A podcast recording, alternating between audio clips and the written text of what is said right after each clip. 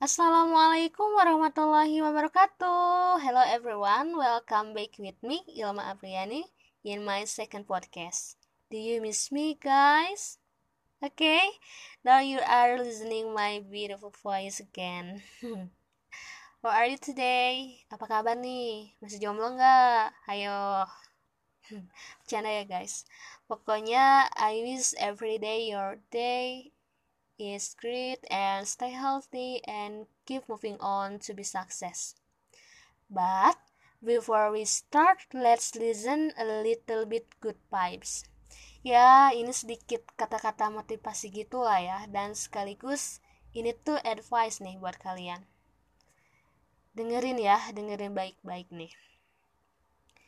Kesuksesan itu adalah sebagian dari kesadaran dan sebagian dari bakti untuk orang banyak. Jadi, jika kamu ingin sukses, maka kamu perlu menjadi layak untuk sukses. Dan jika saat ini kamu belum sukses, itu artinya kamu sedang belajar untuk menjadi sukses. Dan juga jika suatu saat nanti kamu temui kesuksesan, selepas semua usaha dan doa, ingat kamu harus bisa membantu orang yang ingin sukses. Oke, okay, listen carefully ya guys. Dan semoga kalian tercerahkan. Semoga kena gitu ke dalam lubuk hati terdalam kalian. Hari ini aku mau talking-talking about entrepreneurship again. Ya, hari ini aku mau bahas lagi berkaitan dengan entrepreneurship, kewirausahaan. Kali ini Mimin yang cantik, yang ceria ini mau bahas soal job description and Human Resources Management. And I'll make it simple. Oke, okay? dibuat simpel aja guys gitu.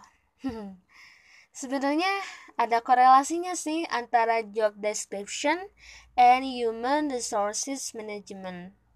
Okay, let's check it out to the first point. Job description. Job description Pasti teman-teman sering banget nih denger atau baca soal job description or we can call job desk. Ya, job desk atau job description ini secara garis besar itu artinya uraian jabatan atau gambaran tugas masing-masing individu baik yang terlibat dalam suatu instansi tertentu, perusahaan tertentu, organisasi tertentu dan bahkan ini tuh erat kaitannya dengan marketing guys. Nah kakak apa sih tuju tujuannya adanya job desk atau job description ini? Tujuannya adalah coba apa guys coba?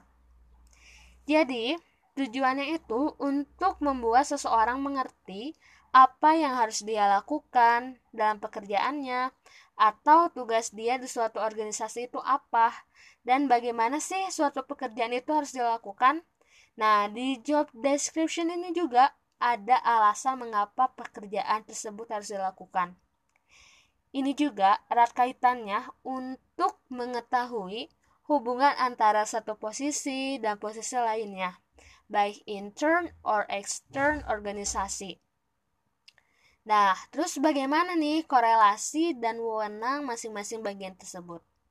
ya intinya gini guys tentunya tujuan utamanya itu ya agar terciptanya suatu keselarasan dan kerjasama yang baik avoid misunderstanding dan ya tentunya avoid istilah begini lu capek gua santai gitu kan dan juga biar masing-masing bagian atau individu itu bekerja sesuai dengan job desknya wewenangnya tugas dan tanggung jawabnya masing-masing Oke, okay, kita berimajinasi gitu sedikit ya.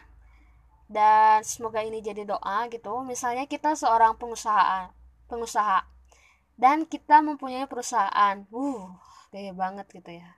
Pasti ada kan struktur organisasi mulai dari misalnya eh, bagian produksi, controlling, pemasaran, dan juga finishing. Dan tentunya nih di bagian produksi, controlling, pemasaran, finishing itu juga ada bagian-bagiannya. Seperti misalnya cuman karyawan biasa gitu. Sampai ke head of partnya atau bisa dibilang uh, kepala stafnya gitu. Aduh sorry guys. Ini agak batuk gitu. Misalnya juga di bagian-bagian kantornya ada namanya staff HRD dan ada juga istilahnya head of HRD jadi yang membawahi staff-staff HRD dan ada juga misalnya asisten manager.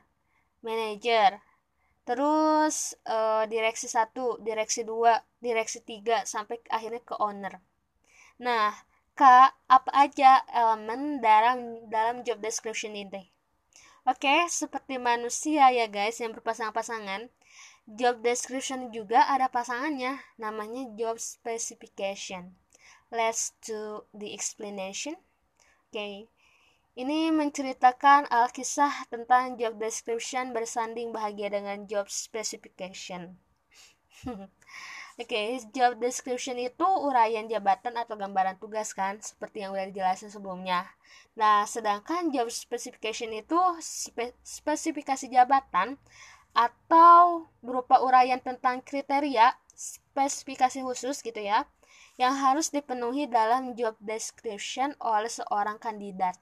Jadi seperti halnya misalnya education background, ya latar belakang pendidikannya apa gitu kan, experience, dia tuh berpengalaman gak sih? Misalnya di suatu jabatan tertentu terus uh, ability and kompetensi dan lain sebagainya itu berkaitan sama kemampuan skill dan pengetahuan kayak gitu.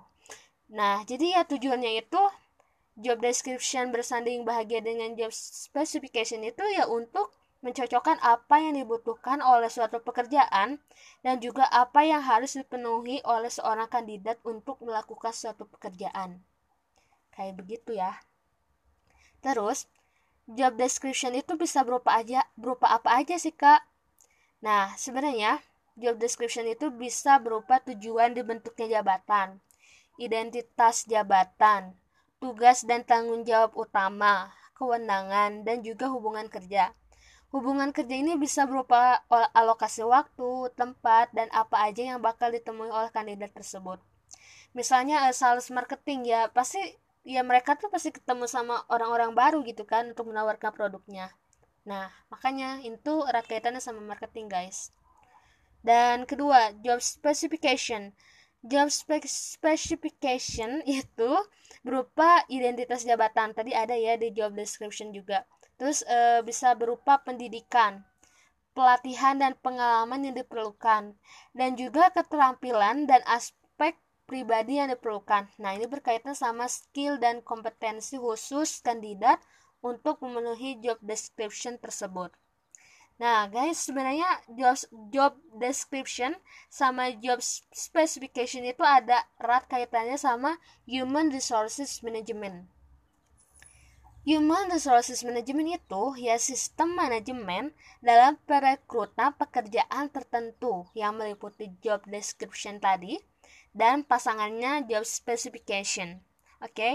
Human Resources Management ini erat kaitannya dengan pengembangan sumber daya manusia dalam suatu perusahaan, instansi atau organisasi tertentu. Jadi misalnya nih, teman-teman nih mau kerja di suatu perusahaan tertentu, maka eh, maka kalian itu harus melakukan, maka perusahaan tersebut akan melakukan rekrutmen ya tentunya dengan menerapkan sistem sistem tertentu yang seperti misalnya harus uh, kita sebagai pencari pekerjaan gitu ya. Kita harus mencantumkan lamaran CV portofolio dan kita juga nanti akan mengikuti seleksi kan. Misalnya kita udah uh, udah ngirimin ini lamaran CV portofolio pasti nanti kita akan dihadapkan dengan berbagai macam tes. Ya banyak lah tesnya ya uh, seperti halnya akhirnya nanti ada tes wawancara misalnya kayak gitu. Dan sampai akhirnya udah tes wawancara nih akhirnya kita diterima bakalan ada training pelantikan. Kemudian jadilah bagian dari suatu perusahaan instansi atau organisasi tertentu kayak begitu. Nah terus apa aja sih kak proses dari human resources management itu? Ya dimulai dari recruitment seleksi penempatan pelatihan, dan pengembangan sampai pada akhirnya penilaian kinerja performance management. Kalau di perusahaan biasanya sih ini dibantu sama staff atau HRD gitu kan. Dan hingga akhirnya kita jadi sukses jadi pegawai yang teladan gitu kan yang disukai sama owner. Hmm. Atau atau bagian dari kita tuh akhirnya sukses jadi bagian dari suatu perusahaan, instansi atau organisasi tertentu kayak gitu. Ya, sepertinya itu yang bisa aku jelaskan di podcast kali ini. Sekiranya itu tentang pembahasan mengenai job description and human resources management. Thanks for listen. Sorry guys, podcast kali ini tidak terlalu panjang lebar karena aku agak kurang fit gitu. Doain ya, semoga cepat sembuh. Dan kalian juga sehat selalu, lancar selalu urusannya. Keep moving on to be success pokoknya ya. See you on next video. I'm sorry for some mistake. Wassalamualaikum warahmatullahi wabarakatuh. Bye bye.